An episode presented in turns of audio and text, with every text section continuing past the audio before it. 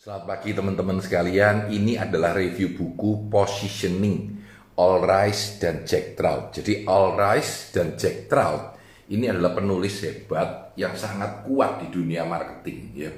Bukunya salah satu yang paling top ya ini Positioning, lalu Marketing Warfare, lalu Bottom Up Marketing, 22 Immutable Law of Marketing dan ada Horse Sense dan beberapa materi lainnya ya uh, beliau termasuk senior di dalam dunia marketing ya dan beliau termasuk uh, penulis yang sangat digemari oleh Pak Hermawan Kertajaya karena itu ketika Pak Hermawan bikin STP ya segmentation uh, apa namanya targeting dan positioning. Jadi kita selalu mensegmenkan market kita kalau kita mau jual sesuatu, lalu menarget siapa yang kita kejar dan positioning kita di mana. Nah, positioning ini sebenarnya pemikirannya adalah tentang bagaimana kita memenangkan peperangan ya the battle for your mind the battle for your mind.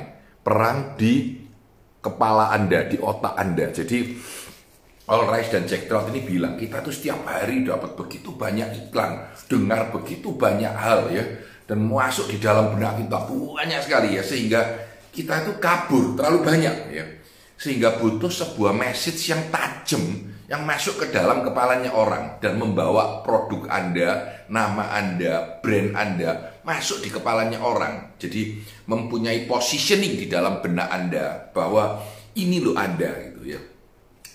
All Rice dan Jack Trout ini sering sekali memakai Coca-Cola sebagai contoh ya The Cola War. Dia suka sekali dengan kalimat the real thing, the real thing dari Coca-Cola. Dia menganggap itu membuat uh, positioning itu jadi kuat gitu ya.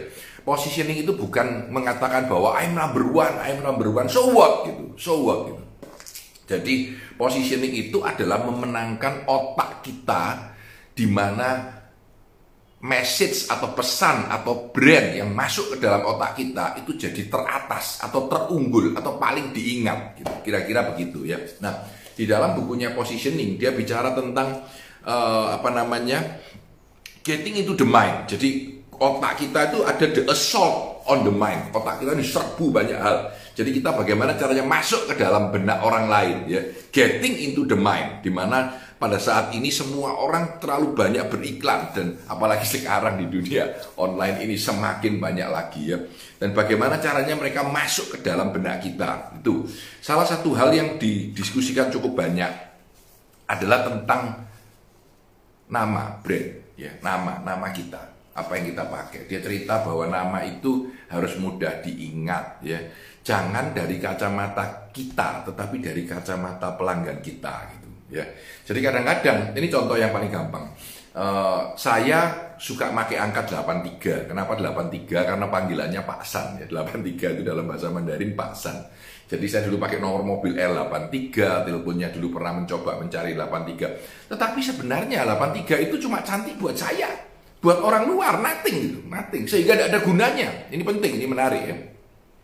Banyak sekali kita merasa, oh hal ini menarik buat saya karena begitu. Tapi dari kacamata orang luar, ini tidak menarik sama sekali. Padahal yang penting itu kacamata siapa? Kacamata orang luar gitu.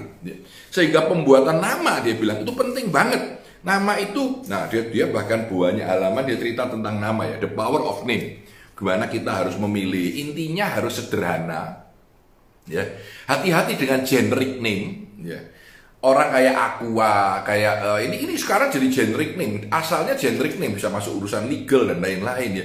Tentu yang bagus itu kayak Sony, Kodak, Xerox ya. Itu kata-kata yang asalnya bukan generic, tidak ada di kamus, tapi dibuat mirip generic ya. Tetapi itu dapat masuk di dalam benak orang. Nah, kenapa orang itu masuk ke dalam benaknya? Karena dia yang pertama keluar pertama menempel di benak kita dan langsung terus ikut di benak kita. Nah, kita harus menciptakan hal-hal seperti itu supaya nama-nama itu masuk dan melekat di dalam benak kita, ya. Hati-hati dengan uh, apa namanya produk yang namanya tidak ada, ya. Bahkan dia menganalisa. Contohnya orang kenapa bilang LA, ya. Tapi kenapa tidak bilang NY untuk New York? Walaupun ditulis-tulis NY ya. Karena NY itu dua kata. New York juga dua kata. Jadi orang lebih baik New York lebih gampang. Los Angeles itu lebih panjang. LA lebih pendek, mendingan LA gitu. San Francisco lebih panjang, SF lebih gampang diingat. Nah ini contoh ya. Jadi ada yang jadi singkatan dan ada yang tidak. IBM gampang diingat orang, International uh, Business Machine, uh, Machine itu jadi panjang. Jadi ini adalah era yang sudah tua banget ya. Bahkan dia bilang mempositioningkan brand saya sebagai personal brand itu juga powerful. Mempositioningkan Surabaya sebagai kota dagang atau Jamaika sebagai tempat destination atau sebuah uh, ski resorts ya atau sebuah negara atau sebuah pulau Bali itu harus dipositioningkan dengan tepat. Cara mempositioningkannya adalah supaya kita mudah diingat dan mempunyai hal yang paling ada di benak kita gitu ya. Banyak tahun lalu saya mengcreate kalimat creating wow and aha, creating wow and aha. Itu sebetulnya positioning saya, ya. Menciptakan sesuatu yang wow, wow itu eye popping, jaw dropping, membuat orang kagum, membuat orang kaget. Ini saya tulis the power of you, ya di depan. Ini sebenarnya di depan ruang kerja saya, ini di depan ruang kerja saya di rumah ini, di rumah ini sebetulnya ruang tamu yang berubah jadi ruang kerja ya the power of you. Kenapa kayak saya buat seperti ini? Supaya wow, begitu orang datang, wow gitu ya. Dan aha, aha itu tepat guna ketika saya ceritakan bahwa saya buat ini supaya unik, supaya pembelajaran terjadi mudah. Karena itu dulu saya memakai creating wow and aha. Dan bahkan IG saya dulu namanya wow and aha. Kaos ini pun digambar ini, ini manual digambar ini ya. Jadi ini adalah sesuatu yang saya harapkan bisa menjadi sesuatu yang wow buat orang ya dan aha itu tepat guna. Dan orang ketika masuk bilang oh iya saya cerita nih. Pengalaman saya supaya mudah diingat orang supaya sesuatu itu kuat sesuatu itu masuk ke dalam benak orang. Kita mau ketika anda masuk ke ruang kerja kita ke tempat kita di kantor kita di BWI ya, ruang training kita itu wow begitu kaget wah begitu kaget lalu begitu anda latihan inovasi main Lego mainan design thinking ini lebih menancap di benak kita sehingga banyak sekali perusahaan kalau mau mentrainingkan orang tentang inovasi cari kita gitu. Kenapa? Karena mungkin masuk di dalam benak mereka, oh Pak Tanadi ini inovasi gitu ya, kreativitas yang dikuatkan. Walaupun kami juga mengajar leadership, time management, eh, OKR, strategi planning, 5D MBA. Tetapi kami mencoba mengemas semuanya ini dengan sesuatu yang menarik gitu. Nah ini positioning, positioning. Bagaimana dalam the battle for your mind, the battle for your mind. Perang ini bukan perang di kertas, tapi perang di otak kita, ya. Pak Hermawan suka bicara soal mind share. Jadi mind share itu bukan market share. Kalau market share penjualan, Anda berapa persen dari market yang ada. Tapi mind share itu memenangkan benak orang. Anda harus berada di top of the mind kita harus berada di ujung kita, di mana otak kita itu menjadi uh, otak pelanggan kita itu menjadi ingatnya kepada kita kalau dia ingat akan certain hal, certain isu gitu. Jadi orang kalau memikirkan marketing, mikirkan Hermawan Kertajaya. Saya berharap kalau Anda memikirkan inovasi, memikirkan training, memikirkan Pak Tanadi gitu ya. Tentu tiap kita beda, banyak trainer yang ada, tetapi bagaimana Anda mempunyai, mempunyai sebuah positioning di otak Anda. Saya sudah membuat 120 review buku ya selama 4 bulan terakhir ya.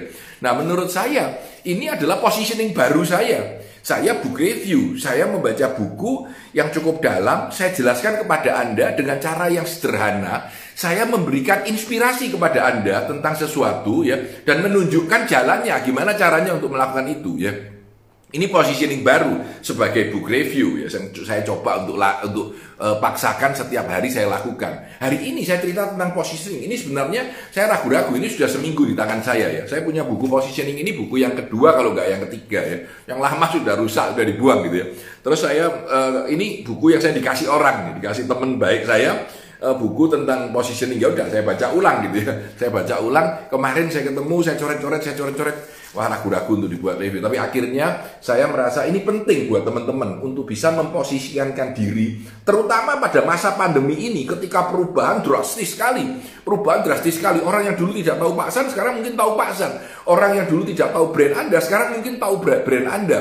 Dan posisi dari brand Anda di benak pelanggan itu jadi esensial dan penting. Dan kita harus bisa memenangkan perang di dalam benak pelanggan-pelanggan kita untuk menjadi top of mind dari brand kita, dari diri kita di dalam kategori yang ada di dalam bisnis kita. Jadi kita harus melihat segmentasi kita bagaimana, kita nargetkan klien yang mana, Lalu bagaimana memposisikan diri kita supaya menarik buat target klien, target pelanggan, target customer, pembeli kita yang akan mencari kita, ya. Jadi uh, saya menginginkan bahwa selain saya memberi inspirasi berbicara tentang the power of you, kekuatan diri Anda, Anda mampu untuk berubah, Anda mampu, tapi saya juga bersamaan dengan itu menunjukkan cara dan jalan yang paling efektif untuk menjadi uh, brand yang ada di benak pelanggan Anda, positioning Anda, ya, All Rise dan Jack Trout dengan buku saktinya, positioning yang sudah sangat tua dan sangat terhormat dan sangat disukai oleh orang marketing